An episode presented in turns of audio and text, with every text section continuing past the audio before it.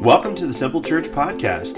We'd like to thank you for taking a few moments out of your day to listen to what God is doing here in Reynoldsburg, Ohio. We hope today's message will be encouraging and uplifting to you. To learn more about Simple Church, maybe you'd like to be our guest for a service, please visit our website at www.simplechurchohio.com. There you'll find more information about us, location, service times, and even online giving opportunities. And now, Here's today's Get message. excited and clap there, but that's okay. No, no, no. Oh.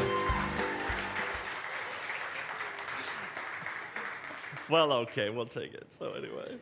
All right, well, we are in this series called You Ask For It. And uh, somebody stop that guy. He's trying to go get ice cream right now. Don't let him out the back door. That'd be just fine. Anyway, so in this series called You Ask For It, essentially what we're doing is uh, at Easter, we handed out uh, a survey to you, just cards we placed on your chair, and said, what, what is it that's on your heart? What is in the Bible that you want to know more about? What subjects are, are interesting to you? Maybe this is a point of pain in your life that you would like us to speak to, that you, you've just got to deal with this subject. And so we call this series You Ask For It because everything we talk about in this series is what you ask for. And um, it's really interesting, some of the questions that we get uh, because sometimes there's a question that is asked that you look at it and you kind of go, there's another question that they're asking.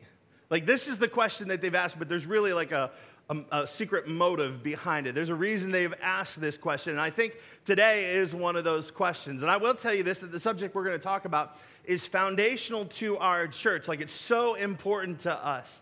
And I, I will say this that if you're new here, uh, today and, and you're just kind of kicking the tires to see if, if Simple Church is the place for you, that, that today's subject may actually answer that question for you, which is really neat. So I'm glad you're here. And the question you ask me is Aaron, what about spiritual gifts? Tell me about those because there's a lot of confusion about what they actually are. And don't worry about that because there was actually a lot of confusion in the Bible. That's why Paul wrote to the Corinthians and said, Now about spiritual gifts, he said, Listen, I, I need you to know about these because it was kind of something that was new to them. Having gifts of the Spirit was new. And he's like, I need you to, to know them. Brothers, I don't want you to be ignorant. You need to be informed. You need to understand what they are so that you understand how to use them, how to let them play out in your life. And so that's what we're going to talk about today. Now, to give you a full picture of what spiritual gifts are, I want to kind of backtrack a little bit and help you understand what the gifts are not. Okay, so just so you have a full picture, spiritual gift is not the gift of eternal life. It is not the gift of eternal life. That's a, that's a wonderful thing that we get, but the gift of eternal life is more like a gift that you get when it's not your birthday and it's not Christmas. It's just a gift that you give because you are so loved. And, and that's the gift of eternal life that we have through Jesus. In Romans 6.23, it says, for the wages of sin is death. What that means is that the payment for, like when you work your job at the end of the week, you get a paycheck. In other words, the paycheck for the work of sin, the waywardness, the, the, the living in opposition to God's best for your life, the paycheck for that is death, that somebody has to die. It's not as simple as just saying, God, forgive me. That doesn't take care of sin. Somebody has to die. And that's why Jesus died. And so, because he died, we can ask for forgiveness, and God gives us that. In fact, that's what it says. It says that the wages of sin is death, but the gift, there's that word, the gift of God is eternal life in Christ Jesus our Lord, okay? Now that's that free gift of Jesus. But that's not our topic for the day. The second thing it's not is not the gift of the Holy Spirit. Jesus came to this world. He lived for 33 years on this earth. Three of those years were time he spent being a preacher and somebody who went around healing and doing good. And, and, and, and that was the last three years of his life in which he died on the cross, rose from the dead, and then afterwards spent some time here with his disciples. But Jesus knew that when he left, that they were going to panic. And he's like, Listen, I'm not going to leave you without a comforter. I'm not going to leave you without a teacher. I'm not going to leave you without giving you a gift. And that gift was the Holy Spirit. In fact, in Acts 1 4 through 5, he's telling his disciples, Don't leave Jerusalem, don't go anywhere. Hang out together, spend time together, wait for the gift my Father promised, which you have heard me speak about. And if you want to know what the Holy Spirit is or who he is, you can go to John 14, 15, 16 and, and read more about who the Holy Spirit is. He said, For John, baptized with water, which is what we're going to do today. We're going to baptize a couple people, and that's super exciting. Baptize them in water, that's an immersion there. It's a step of faith saying, Hey, I'm a Christ follower, and this is something he asked us to do to make a public confession. But that's not what the baptism in the Holy Spirit was. He said, So in a few days, you're going to be baptized with the Holy Spirit. Now, that's not our topic for today. And it's great to pursue that, though, and it's great to understand that. What we're here to talk about today is not necessarily the Holy Spirit, because the Holy Spirit gives you power to, to um, access more than you would have on your own ability, but spiritual gifts is something different. And you'll find that spiritual gifts are written about all throughout your Bible. Uh, and here's one in particular. It's found in Romans 12, 6. It says, We, meaning the church, that's you guys, you're included in that we, we have different gifts according to the grace given us. Now, you need to understand something that your Bible is written in two languages originally. There's Hebrew for the Old Testament, that's the first half of the Bible, and Greek for the New Testament, that's the second half of the Bible. That's from the time that Jesus walked this earth. And this is written in Greek, and so it's translated into English. And the Greek word here for the word gifts and grace, both of those words that we read there are the exact same word. It's the word charis, but the way it's conjugated or the way that it's written is charis or charisma. So the first word, gifts, is the word charisma, and the word grace is the word charis. They're the same thing. They're based on the same thing, and they're the same word, just kind of different application and they, they mean a grace gift. And so the question that you're really asking when you say, Aaron, tell me about them spiritual gifts, is this question Are we a charismatic church? Because, Aaron, you know, I'm kind of enjoying the vibe here. I'm really digging what's going on, and I know what that charismatic stuff is all about. So, are we that? And the answer is yes. We are a charismatic church. We absolutely are. But we don't use that word. We don't call it charismatic because there's a whole bunch of baggage that's attached to that word charismatic. In other words, it's one word, it means something specific, but everybody else thinks differently about it. And they think differently about it because of their experience, because of what they've heard, because of what they've seen on TV, or or somehow they've picked up some baggage about what that word charismatic means and they have a different understanding of it. So the word's been hijacked. And so we don't use that word charismatic here. Uh, let me explain. I grew up in a charismatic church. It was a Pentecostal, what's that word mean? Spirit filled, what's that word mean? Church. It was charismatic. And let me tell you something. Let me what that means is the women had long hair and didn't wear no makeup and had long skirts. It means that every service somebody was going just like that. They wail and they do that. You know what I'm talking about. I saw somebody laugh, throw their head back full on. You've seen it, you know. They would run, they would shout, they would jump. Service time got crazy. And it wasn't even a Friday night and nobody was drunk. I'm telling you, as a little kid, I saw things in my charismatic church that made me go, huh, that's really weird, Mom. I don't want to be weird. I love Jesus and I'm fine with the Holy Spirit, but I don't want to do all that. There was one day, I kid you not, I saw a man doing backflips across the front of the auditorium. Now, here's what they said. Well, if they're doing that, that's the Holy Spirit just done got a hold of them, turned them loose.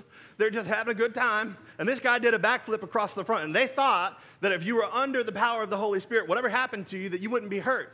Well, this dude did a backflip and was doing multiple spring and back handsprings across the front. And we had pews. Y'all know what pews are? That's not the stink kind of thing. It's like a wooden bench, all right? And that's what we sat in.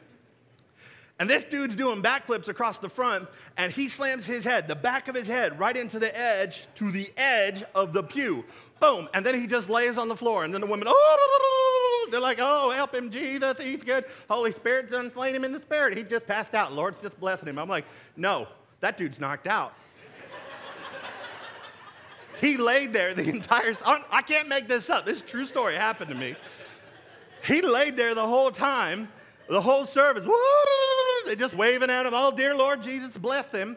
And then when the service was over, they barely they could pick him up, and there he's just hanging between people's arms. I'm like, don't let that guy drive. They're like, we're to put him in his car. The Holy Spirit's just blessing him. He's to make it home to. I'm like, that dude's got a concussion. He needs to go to the hospital. They put him in his car and let him drive off. Charismatic church. Right? It's, it's, it's got all this baggage that's attached to it, and the word doesn't mean what the word means anymore.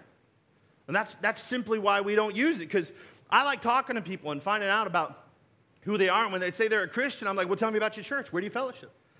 And they'll tell me, they'll, they'll start telling me about their church. Oh, the music is great, and we've got rock and roll, and they like all the lights and stuff. We don't just do hymnals. We, we have a hymnal service, but we also have the rock and roll service. You know, it's kind of dark in there, and people go. And, and I'm like, oh, that's really awesome. What, what, what, what would you, how would you describe your church? Well, it's a spirit filled church, but it's not charismatic. And they're just really quick to tell you that.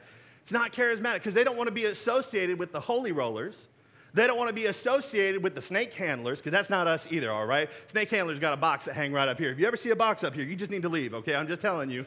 That, that means there's some snakes up in there, and you just need to Indiana Jones it and get out, all right? So, but we ain't doing that. So, what does this mean? Charismatic is not holy roller and all that stuff. Char- charismatic means to be somebody with a grace gift. It's somebody who has been given a gift of God. It's, that's, that's all it means. And the word's been hijacked. We are that, but we don't use that word because we don't want to turn people away because of their experience. We believe that everybody has a God given grace gift. Now, this grace gift may not be something that, that you've learned to do. It may not be something that, that you know, you're an intellect and so you've developed because of an education. It may not be something that, that, uh, that, that I don't know, somebody else taught you. It's, it's not going to be something like that. It's, it's a grace gift that you've received from God. And God has given each one of us a grace gift to be used for our own fulfillment and to make a difference in people's lives and to change the world. That's why God gave it to us. And it's called a grace gift because it's something that's easy for you. It's something that, that maybe you need to invest some time in to develop, but it's something that you easily step into. It's like, man, yeah, that makes sense. I'll do that. It's, it's you're inclined that way, you're bent that way. You probably look at life through the lens of that grace gift. You have a heavy motivation towards it. So it's just easy for you. Just like for me, it's easy for me to stand here on this stage. Some of you, that would terrify you to be up here in front of people. It would scare you to death. It would scare you to death in the same way it would scare me to death to be back there in kids' ministry. That's not my grace gift. For me to be in kids' ministry, I would require lots of duct tape, Velcro on walls, and Velcro suits. Like, I'm just gonna put you right here, and we're gonna duct tape your mouth so closed so I can get through what I gotta get through, right? Like, it's just not my grace gift, okay? But some of you, some of you have the gift of that. You love serving in kids' ministry, you love being a part of that. You, you love, your heart just sings when kids connect with God and they get to know who He is, when they learn a Bible verse, man, or they're singing Father Abraham, man, you're just like, man, yeah, I love that kind of stuff. But that's not me. Some of you need therapy if you were in kids' ministry. Can I get a witness? Yeah. But each of us has a grace gift or a charis. Whether you like that word or not, each one of you has it, and God has given it to you. And that's important to us at Simple Church that you understand what your charis or your grace gift is. In fact, it's like, it's foundational for us. We, we really want you to know what that's like and what it's all about. Because it says that we have, and back in that verse, Romans 12, 6, we have different gifts according to the grace given us. God has given each one of us. The Bible uses that word charis all throughout. In fact, in Timothy, there's a place where Paul talks to Timothy and he's like, listen, that gift that you've got inside of you, I need to remind you that it's your responsibility to fan it into flame. To fan it into flame, the gift which is in you. The reason he wants you to do that, fanning something into flame, is that you fan a, a, fire so that it reaches its highest potential, it gets to its hottest point. He's like, hey, that grace gift you've got, you need to fan it into flame. You need to invest in it. You need to be active in it so that it reaches its highest potential. Stir it up, make it bright. You say, why? Why are people concerned about grace gifts? Why are people concerned about what spiritual gifts are? Why even ask this question at all, Aaron? It seems really simple. I'll, I'll, tell you there's a few reasons why people ask this question. Because there are certain denominations that are out there that teach that the gifts have ceased. They're what we call cessationists. That's the theology of it. And they believe that the grace gifts were only in use during the church time in the Bible, and that when that church age ended, that the grace gifts ceased, that they were no longer inactive, that God didn't need them anymore, that He built His church, He got, gave them momentum by giving them gifts and miracle working things to get everybody's attention that Jesus was Lord, and then, and then He just stopped because He didn't need them anymore. But that's not what the Bible says. The, the Bible doesn't say that at all. In fact, Jesus said to His disciples, His followers, that's you, he said, Greater works than I do, you'll do them. You're going to do greater things than me. You're going to go out and do bigger things than I have. And so I'm going to tell you, everybody, the great physician's still in business. He still heals people, he still does miracles. The gifts have not ceased. That doesn't even make any sense to me. The only reason I can even understand why they would like to adopt this theology of cessationism is that they can't explain why God doesn't move when every single time. They can't explain why God doesn't heal when they ask every single time. So they just go, well, they've all stopped. That's their reason. Second reason people ask about this is because some people get nervous about the gifts. So what? I, what gift is there to be nervous about? I mean, like I've, I've never received a gift that I was nervous about opening up and using. You know what I'm saying? Like that, that's just, that's not, that's not my experience. But there is one gift, and I'll just go ahead, go ahead and call it out. It's that gift of tongues. The gift of tongues, doesn't everybody have a tongue? Yes. But the gift of tongues is one of those things. Don't stress, don't get excited. We're, that's not our topic for today, but that's the one gift that makes everybody nervous. But let me tell you something. Most people want to take their scissors to their Bible and cut that out of their Bible, but I'm, you can't do that. It's there. Even if you don't understand it, even if it makes you nervous, listen to me, guys. Do not set aside something that God has created for you because of the world's misuse of it. Don't, don't sit there and discount it because you don't understand it or it's not part of your experience. The Bible tells us to eagerly pursue all of the gifts of the Spirit, the spiritual gifts. And so we ought to be praying for those gifts that are in our lives. Don't disparage it, pursue it. Don't be afraid of it, all right? The final reason people would ask about this gift is because of their view of the church and of its leaders. The problem is, is that, that in the Bible, in the Old Testament, God used priests. That's not the problem, it's just the way He established it. He used priests that were a go between for the people somebody that would go before God and, and make requests and petitions, and they would do things on behalf of the people with God. They would go into a place called the Holy of Holies, which is this, this place in the tabernacle that was hidden by a big veil, and they would pull it back several times a year, and they would go in, and God's Shekinah glory, that just means the, a glory. You could see part of Him. It's, I have no idea what it looks like. I just imagine it's bright and shiny because that's what they show on TV. You know what I mean? I don't even know what it would look like. But his, he would be there present. A part of him would be there physically. And they would go before God and they would, they would, they would ask and, and pray for the people. Well, when Jesus came and he died, one of the things that happened when Jesus died is that the veil was rent from top to bottom in the temple. In other words, the Spirit of God was no longer just in the tabernacle because Jesus paid the price for all of our sins. The Spirit of God now dwelled inside us. We were the tabernacle. That meant that we no longer needed priests in order to speak to God, that we could talk to Him because relationship had been restored, because that gap between us and Him had been healed, that, that we, it was bridged because of what Jesus did, and now we could talk to God ourselves. And so when, the, when Jesus did what he did, the new church that, that started after that, they did away with priests because everybody was a priest. Everybody was part of the ministry. Everybody had access to God, access to his spirit, access to the gifts. They no longer needed priests. But after the church age ended in the Bible, they set up priests again. In fact, they set up something that uh, some people, in a word that is not even in the Bible, they installed what is called clergy. And these clergy had special access to God, just like the priests did in the old times special, special opportunities to be before God, that God would only answer them. And so they were, they were elevated and escalated in honor. They were treated as the man of God. Let me, can I just, can I just help you? And I'm going to talk more about this in a second. I'm not the man of God. I'm a child of God, and so are you. You understand me? I'm a child of God. I'm not your man of God. I'm your pastor, and I'm part of the body. I'll get there in a minute. I'm just getting excited, excited and ahead of myself. But they put in this clergy, and so there was this separation from people and God again. And then Martin Luther comes along, and they have this, this Protestant Reformation where he nails his thesis to the doors of the church and says, Hey, there's this part, there's this thing in there that, that we're supposed to have access to God.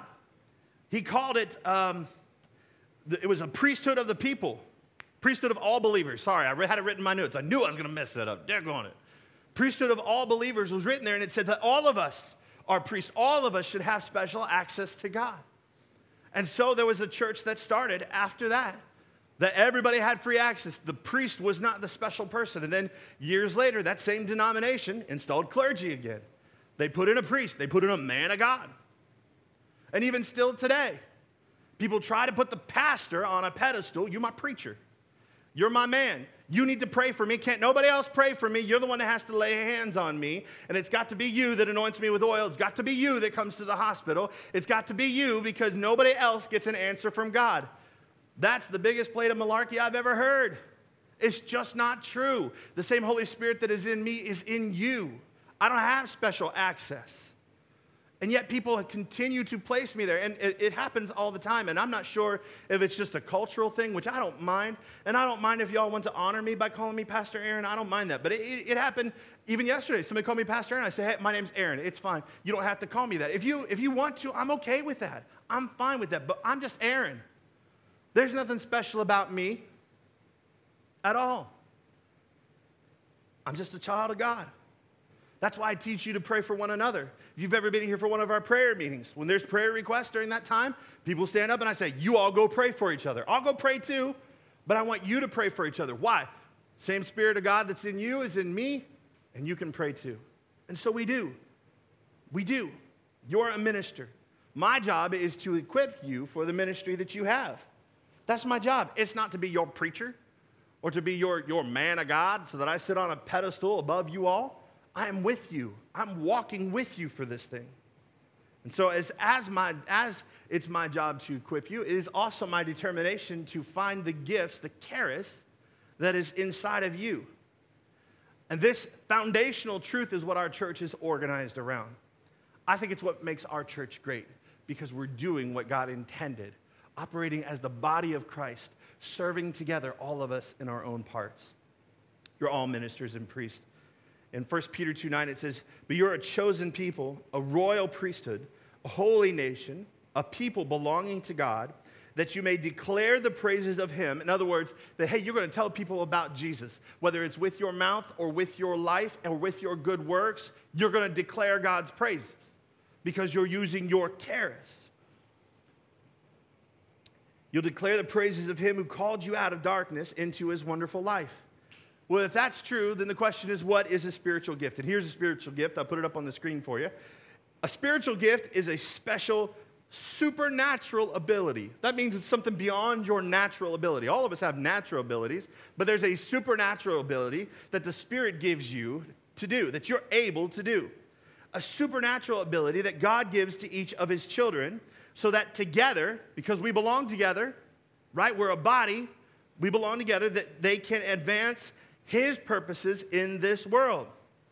This is God's hope for us, that we would act together on all the gifts that God has given us to make a difference in this world. That's, that's what he wants for us to do. The sad thing is, is that statistics tell us that 87% of people in church have no idea what their grace gift is. That, that's like if your body, if 87% of your body didn't know what it was, I think you'd be dead. At best, you'd look like Jabba the Hutt or be an invalid. You know what I mean? Just like, just, just totally limp. That's for my Star Wars fans. You're welcome. Nobody wants to look like Jabba because that's not a good look. You get nothing else. You can take that away today. Man, church today, I learned I don't want to look like Jabba. I better figure out what my grace gift is. I like it. This is why the body of Christ doesn't operate to its full potential. Because we, because we don't know how we're supposed to operate. We, we don't know the gift that He's given us, but the Bible encourages us in 1 Corinthians 14 follow the way of love and eagerly desire spiritual gifts. There's that word charis again. That we're, that we're supposed to pursue we're supposed to find it, to desire it, to want it in our life, to pray for it. And here at Simple Church, we're going to help you find it. How? I'll give you three steps. If you're taking notes, write this one down. This is the first one. Discover the gifts that God has given me. This is how you find your gifts. Discover the gifts that God has given you. You need to go on an exploration to find your gift. If you're part of that 87% that don't know what that gift is in you, and you have no idea, you need to discover what God has put in you. Because finding that thing will bring fulfillment to your life. It's that thing that when you do it at the end of the day, you get to lay your head down on a pillow and go, man, that's how you live a day. That, that's, that, that fulfilled me. It's, it's finding that thing that what you do is, is easier than other people do it, than, than other people can do it. It's finding, finding that thing that will touch the world and change people's lives when you do it. That, that's what you need to do, and it's inside of you. From the moment that I knew that God had put his hand upon my life to be a pastor and to step out of my job and live this life full time in ministry. Everything else that I did was like gravel in my mouth. I say that all the time. Anybody ever had gravel in your mouth? It's not a pleasant experience. It's not good. It's just like, why is this here? Why am I doing this? Once I knew I was lit on fire, man, I was like, man, that's what I got to do. And I go to bed fulfilled every night because I'm living out my purpose to be a pastor. You say, well, where is my grace gift? Well, it's in how God made you. Look at Psalm 139. It says, For you were create for you created my inmost being. In other words, God created your emotions. He created the way that you are wired. He created the way that you look at this world. He created the way that you see things, the way you interact with things, the way you think. God created all of that. He did. And he says, You knit me together in my mother's womb. I praise you because I'm fearfully and wonderfully made. That the way God has made you was not an accident, that he created you intentionally. He says, Your works are wonderful. I know that full well. Many of us don't know that though. We don't look at our lives and look at the way that we're wired, look at the way that we're gear, geared, and think that we're wonderfully made. We just don't know that. But David did. He said, All the days ordained for me were written in your book before one of them came to be. Do you know that God intentionally created you this way? And He created the thing that you were to do before He created you. That means you didn't accidentally show up. He didn't accidentally create you and go, huh, wonder what I'm going to do with them. That's not what He did. The Bible even says that before you were ever here, God had works prepared for you to do. And if that is true, if that's true, then how you're made points to what you're supposed to do with your life. Let me say that even clearer. Design reveals your destiny. Oh, that's so good. Somebody should write that down. Your design reveals destiny. The way God made you reveals what you're supposed to do with your life.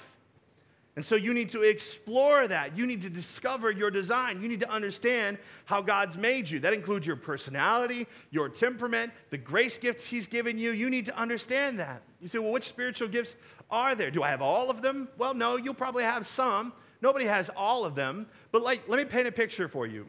Let's just assume that you're at Chipotle having a burrito. Now, if you've never eaten a Chipotle burrito, they are large and in charge, man. And there is a way to do it. And oftentimes I watch with much despair in my heart as people sit at a table and they attempt to eat a Chipotle burrito and the thing just spills all down them, all down the front of them, and onto the floor and the table. And to me, this is such a travesty.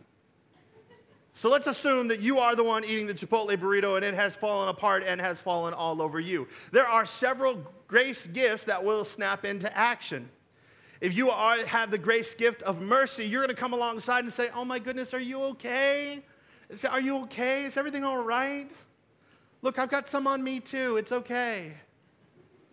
Or if you've got the, the grace gift as a preacher, you're going to tell them how they did it wrong in the first place. This is how you ought to have been doing it. You shouldn't have been doing it that way. What were you thinking? if you have the gift of serving, you're going to snap into action. You're going to start cleaning them up, offering them a napkin. Let me help you there. Let me, let me just let me help you get it done. If you're a teacher, you're going to talk to them. And I've been waiting for this moment. The proper way to eat a Chipotle burrito, let me help you. The way to keep it all together is to not put the sauce and the cold things inside the burrito. They heat it up and add moisture to it so it stays tight. When you put that sauce inside there, it makes it drip. Sauce is for dipping, not for inside the burrito, all right? But you peel that, that foil down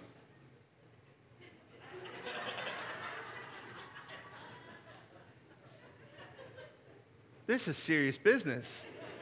We'll get back to the Bible thing in a second, okay?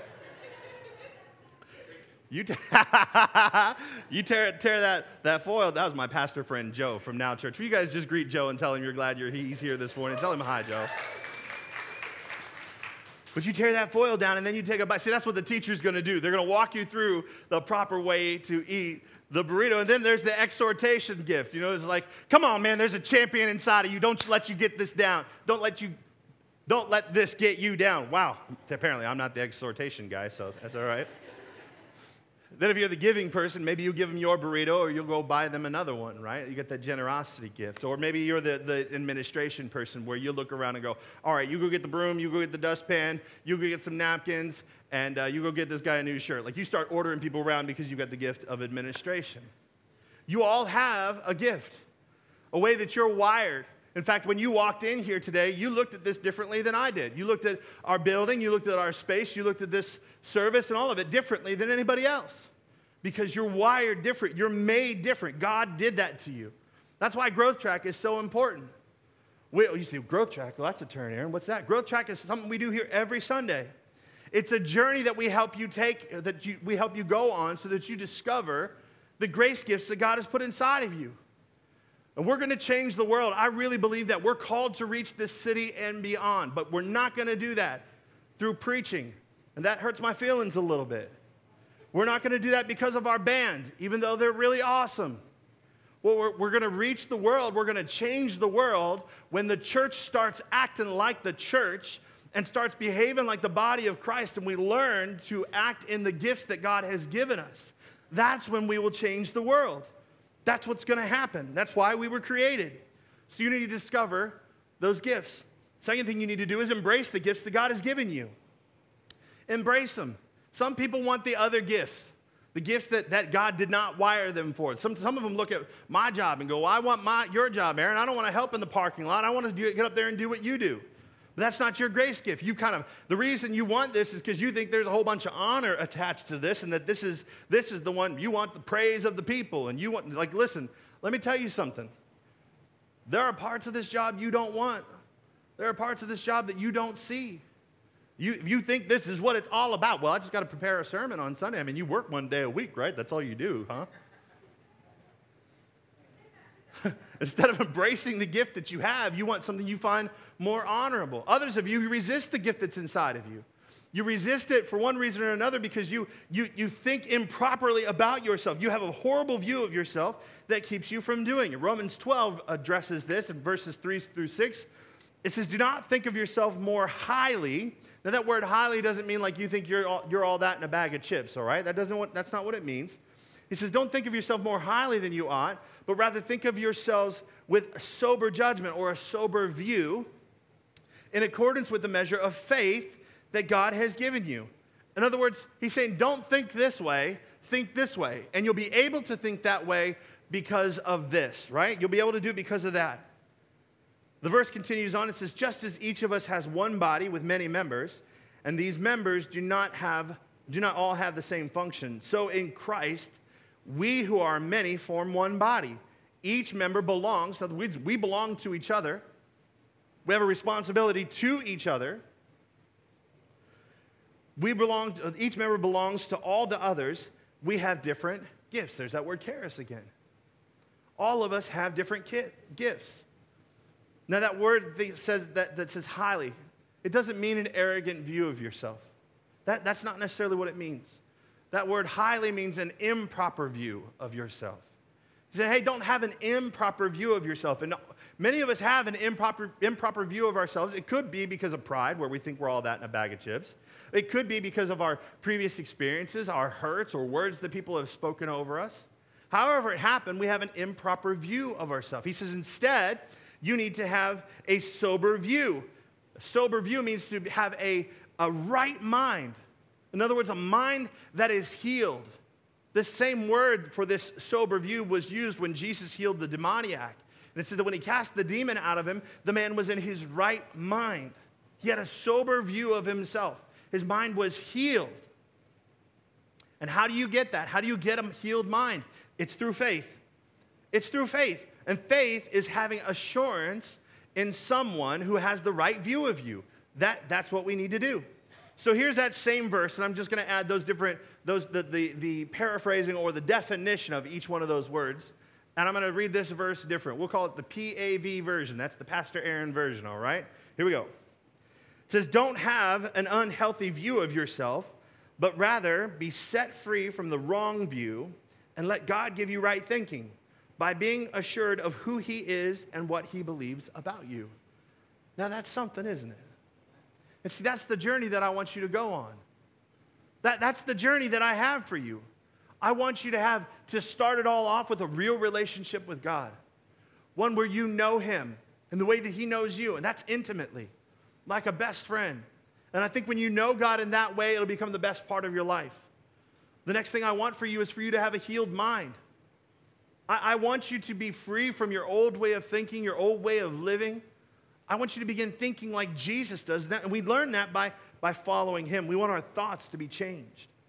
And then I want you to go on an exploration of who God is and the gifts that He's placed in you and how He has made you.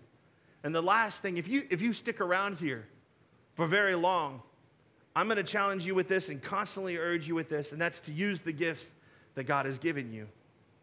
I'm, I'm going to urge you that all the time. Our Connect Pastor Tim, if you ever sit and have coffee with him, he's going to urge you that all the time. Use the gift that is inside of you. I want you to meet God. I want you to have a healed mind. I want you to discover your purpose. And then I want you to join all the other people here at Simple Church that are on a dream team somewhere serving people. They're using their gift to make a difference in people's lives, to touch the world and change it. And that's the journey that we want you to go on. That's the only four things that we do here. You know that? That's it.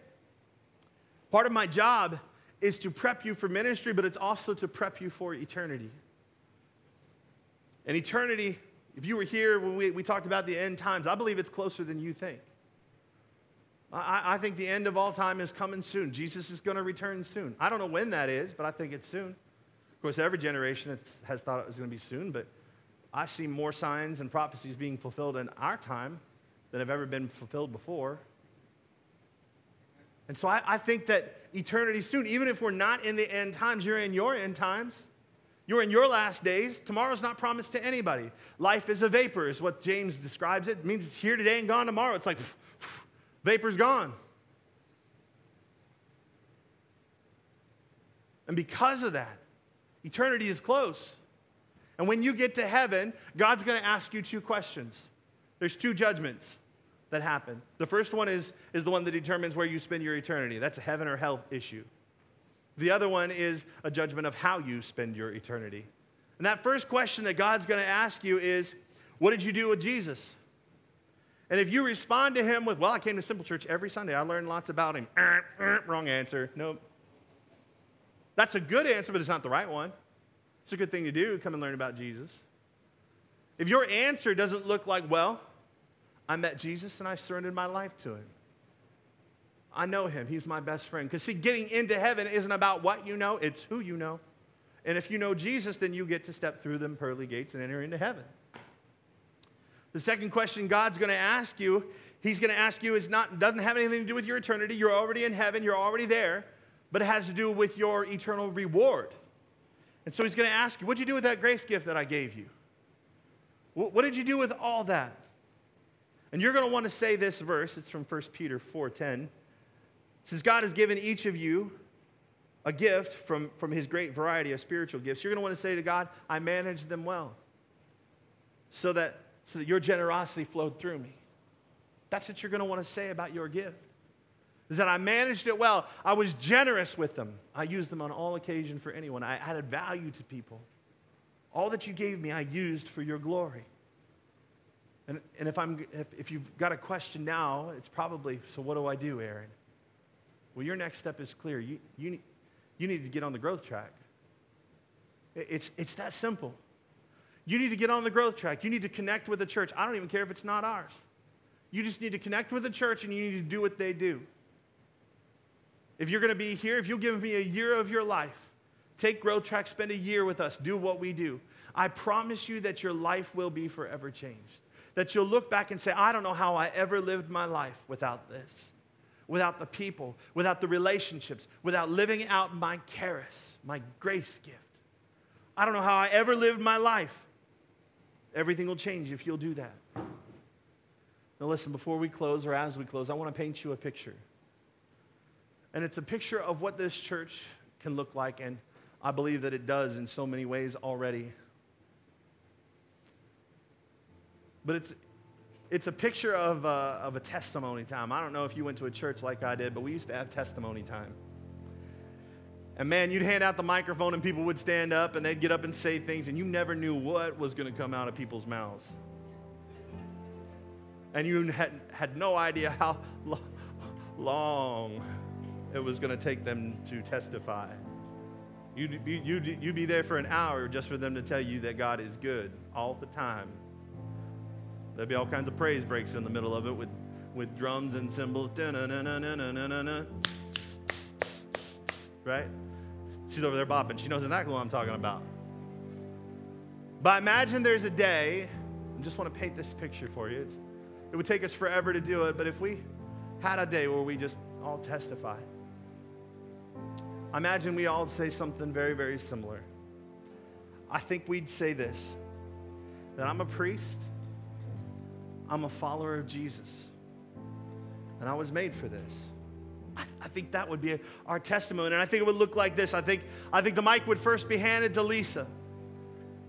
And Lisa would say, Aaron, I, I hurt where people hurt. And I like to reach them at their point of need when they're at their lowest. That's why I serve at the Dream Center and I lead a team of people in a grow group to go down to the Dream Center. I'm a priest, I'm a follower of Jesus. And I love to serve people in this way. I was made for this. And then Lisa hands the mic over to Switz. And Switz says, I'm a priest and I'm a follower of Jesus. My gift is administration. I will organize all the things. I make sure it's prepared for the teams when they get here on Sunday so that they can serve other people. And I just love watching as everything I prepared gets used and the people are blessed. And I'm just happy when everything goes well. I was made for this. And then she hands off the microphone to Andrew, and Andrew says, I'm a priest, I'm a follower of Jesus, and I serve in the production team. You may not see me very often, I'm sitting in the back in the dark. But I make sure all the words look good up on the screen and so that you can sing the songs. I make sure the lights hit the people in the right way and I just make sure everything goes well over the service. This is my bent. I was made for this. Then he hands the mic off and he hands it over to Rowan.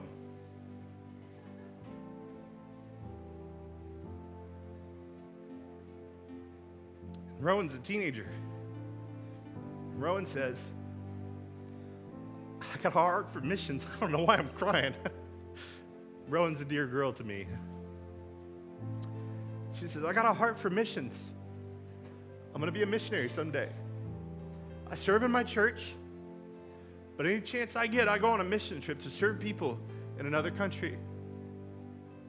I'm a priest, I'm a follower of Jesus, and I was made for this. Whew. Could you just stop? That's her mama over there crying. Rowan hands the microphone off to Danny.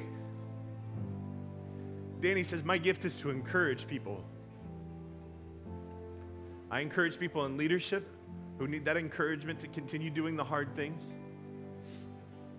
I like to surprise people with gifts.